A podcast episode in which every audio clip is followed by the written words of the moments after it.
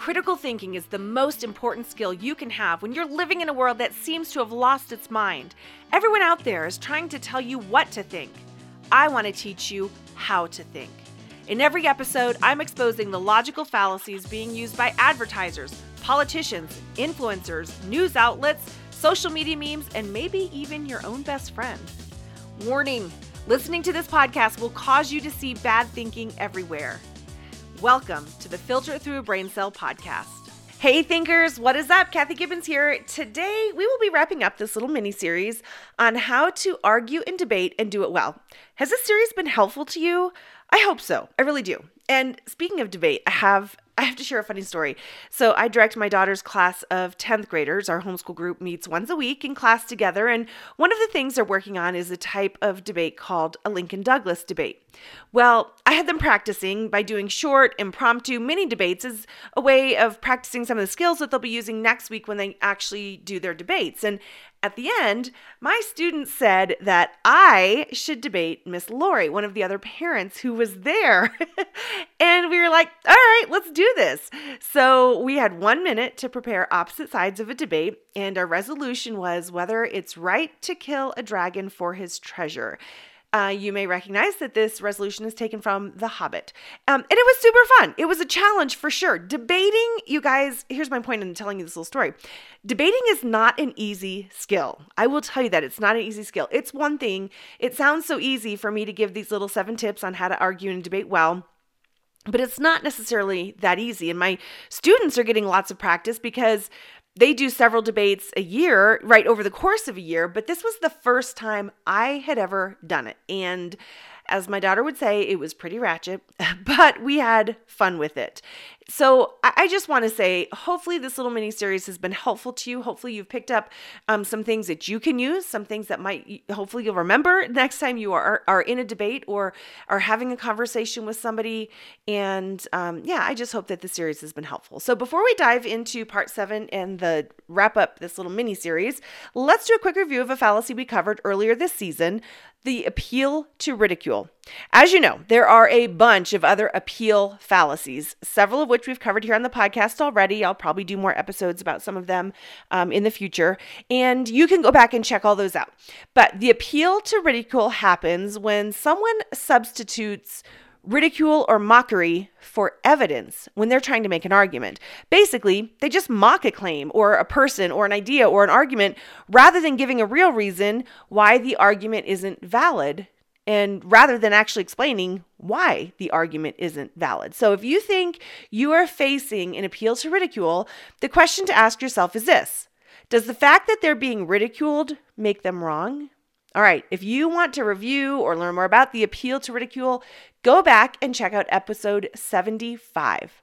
Okay, so before I give you part seven in the How to Argue and Debate Well series, let's do a quick review of the first six as you see, I like to review, and there's a reason. I do this on purpose because repetition helps us remember. That is the seed of all learning is repetition. So that's why I review fallacies, and that's why I'm continuing to review the first um, six parts of this little mini series. So number one, you have to study both sides of the issue.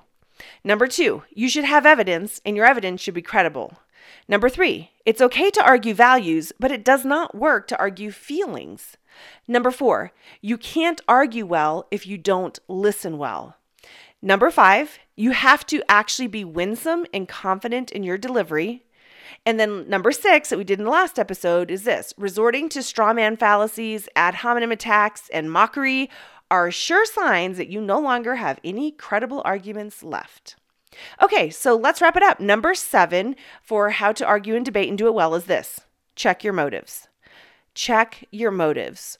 Why are you choosing to enter the argument or the debate at all? And this may seem simple, but it really matters. There are a lot of different reasons people get into arguments and debates, right? Some of them may be good reasons, and some of them not so much. Here's a few examples. Are you angry and you want to show someone how wrong they are about something? Or are you angry because you want to right an injustice? Can you see the difference between those two things, between those two motives? How about this? Do you just like being right? Do you like to argue just for the sake of arguing? Or maybe are you trying to prevent wrong or bad ideas from, from being spread to other people? Are you arguing to manipulate someone into doing what you want them to do? Are you arguing because you just think it's fun and you don't really care, right? Can you see how all of those are very different motives for jumping into an argument, starting an argument, continuing, whatever it is? There are a lot of different reasons that people argue and debate. And the reason we need to be aware of our motivation for doing so is because our motives will affect how we argue. Think about it. If someone is arguing for truth, for justice, or for goodness, that's going to be a very different argument and presentation than someone who's arguing because they're angry at the other person. And hear me well the way you argue and debate is just as important as the content of your argument. If your goal is to be winsome and to encourage others to want to seek truth, we can't come into the, the debate angry and belittling the other person. That's just going to make them angry and turn them off to what we're trying to say. We want to have the least amount of barriers to the other person hearing our message as we can. Now, we won't be able to control everything, of course. For instance, we can't control the other person's biases or their motivation for entering into the argument. We can't control their willingness to listen to an opposing viewpoint. But scripture tells us that our speech should be full of grace, seasoned with salt, so that you may know how to answer everyone. That phrase, seasoned with salt, is really interesting to me. And salt has a lot of interesting uses, but one of the things salt does is it makes food taste better. When food is seasoned properly, it makes it appealing and you actually want to eat it. I had uh, my husband made eggs the other day and I took a bite of my scrambled eggs and I realized, oh, I haven't put any salt on this yet, right? And it was fine, but it wasn't good. And so I went and got the salt and pepper and then I wanted to eat it. It tasted better. So seasoning something with salt makes it more desirable and it makes people want it. And that's how our words and our arguments should be. Our argument should be seasoned with salt so that people want to listen. And an important way to do that is to look at your motives for entering into the debate in the first place. Okay, y'all, that's it for today. That wraps up this little mini series on how to argue and debate and do it well. I hope it's been helpful.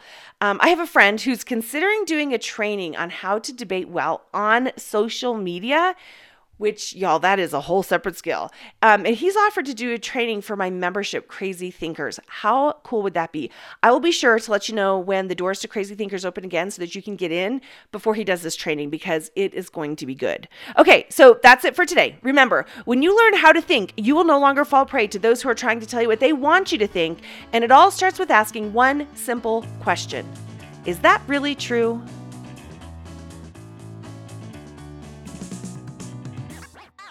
I would love to hear from you. Do you have questions about fallacies and cognitive biases? Are you now starting to see and hear them everywhere around you too? Well, send them in. They just might get featured on the podcast. You can email them to me at think at filteritthroughabraincell.com or you can connect with me on Instagram at filteritthroughabraincell. And if you want to be notified about when new episodes come out and all the things that we're doing, go to www.filteritthroughabraincell.com and sign up to receive email updates. I would love it if you would help us on our mission to teach society how to think well. Please subscribe, leave us a review, and share this podcast with people in your life.